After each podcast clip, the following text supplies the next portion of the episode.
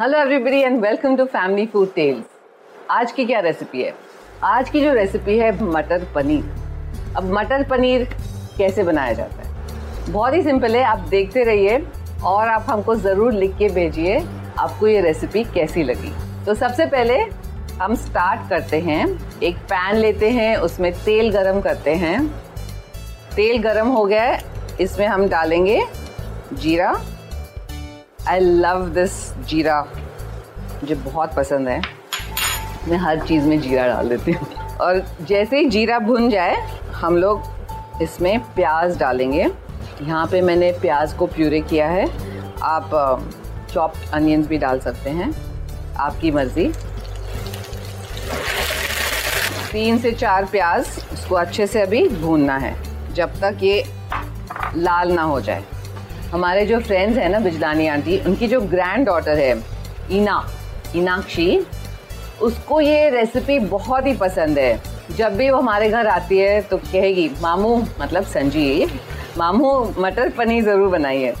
तो this is a standard recipe when we have guest at home कुछ ना कुछ पनीर तो बनता ही है। पालक पनीर, मटर पनीर पनीर जाल जब तक प्याज भुन रहा है आप मटर को बॉईल करके रख लीजिए। मैंने इसको यहाँ पे बॉईल किया है। गर्म पानी में बॉईल कर लीजिए।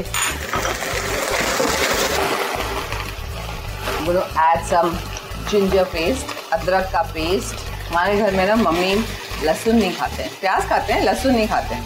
इसलिए मैं सिर्फ़ अदरक डाल रही हूँ यहाँ पे। इसके बाद उनको टेस्ट भी तो कराना है है ना?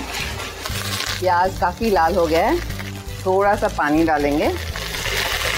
और ध्यान रखना है जब प्याज पकता है तो उड़ता है चाहिए तो आप ढक्कन लगा के भी पका सकते हैं इसको। Like this Sochcast tune in for more with Sochcast app from the Google Play Store थोड़ा सा मसाला डाल देते हैं धनिया पाउडर जीरा पाउडर भुना हुआ जीरा पाउडर थोड़ी सी हल्दी and some red chilli powder salt to taste थोड़ा सा फ्रेश टमाटो प्यूरे डालेंगे। यहाँ पे मेरे पास थोड़ा सा टमाटो प्यूरे भी है, वो भी डाल सकते हैं, अगर आपको फ्रेश नहीं मिलती तो।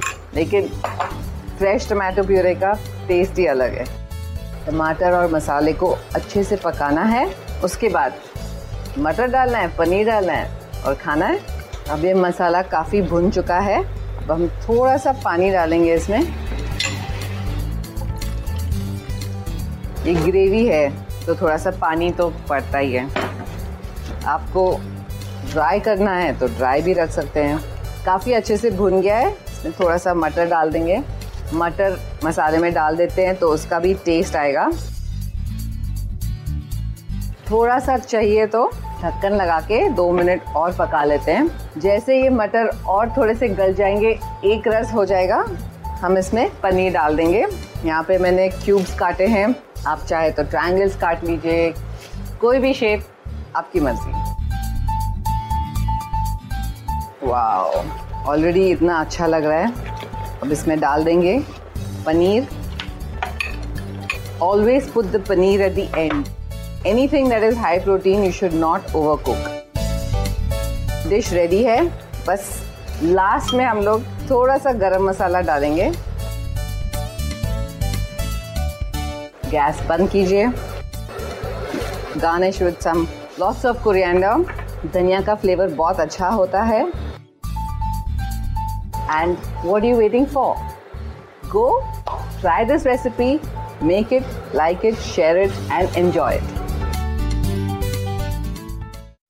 आशा करते हैं कि आपको ये सोच कास्ट बहुत पसंद आया। अगर कुछ कहना है इसके बारे में तो लिखकर बताइए हमें अपने फेसबुक और इंस्टाग्राम पेज पर सोच कास्ट ढूंढिए। अगर आपको अपनी सोच दुनिया को सुनानी हो तो सोच कास्ट करो।